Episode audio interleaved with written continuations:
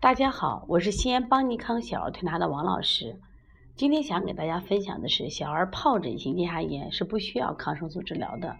最近呢是小儿疱疹性咽峡炎的一个爆发期，很多这个幼儿园的小朋友啊，全班呢可能整体患了小儿疱疹性咽峡炎。那么这个病呢有一个特点，它会发高烧。而且呢，高烧呢一般到三到七天。如果做体检检查的时候，发现这个孩子咽部充血，在他的软腭区，就咽腭区、软腭区，包括这个悬雍垂的黏膜上，都会有这个红疹子，或者是大小不一的灰白色的疱疹，周围有红晕。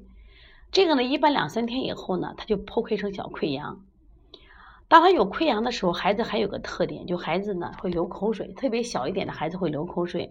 那么他咽唾沫或进食时有疼痛，他所以不愿意吃饭。有的孩子去摸他这个颌下淋巴结也会肿大，而且会有压痛感。那么这个病的最主要特点呢是孩子发高烧，而且呢高烧不退。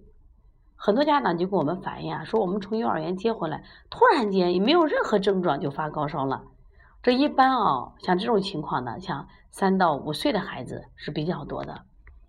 那谈到发烧呢，我顺便想提一点啊，就是在三岁以下的孩子，比如出现的这种没有症状突然发生发高烧，我们会觉得是判断是幼儿急诊。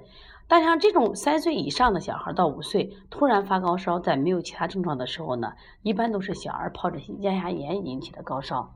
那么这个病到底需要不需要抗生素治疗呢？因为一发烧，家长就着急，就送到了医院。那么很多医生啊，就给开了这个抗生素。这个治疗一定是有误区的，因为这个小儿疱疹性咽峡炎它是一种病毒性的疾病，病毒性的疾病没有特效药，一般不能使用抗菌药物。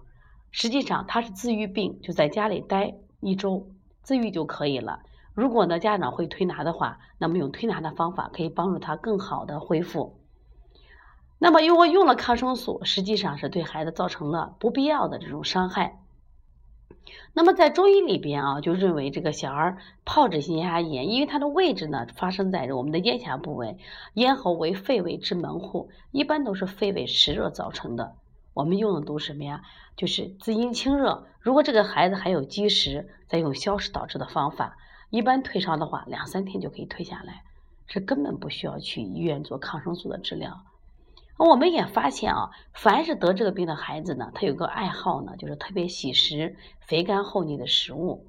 所以说，如果呢，我们想在这个季节不让孩子得咽峡疱疹，那我们给孩子饮食清淡一点，特别是甜食。在这里，我想说一下甜瓜这个食物。我发现甜瓜这个食物吃了以后呢，特别容易生痰。那么生痰这样的环境，我们称之为湿热的这种环境，特别容易招蜂引蝶，就是吸引病毒细菌的这个着床侵袭。所以建议家长呢，凡是太甜的食物，包当然包括蛋糕之类的食物啊，一定给孩子少吃。那么顺顺利利度过这个春夏之交的咽峡疱疹。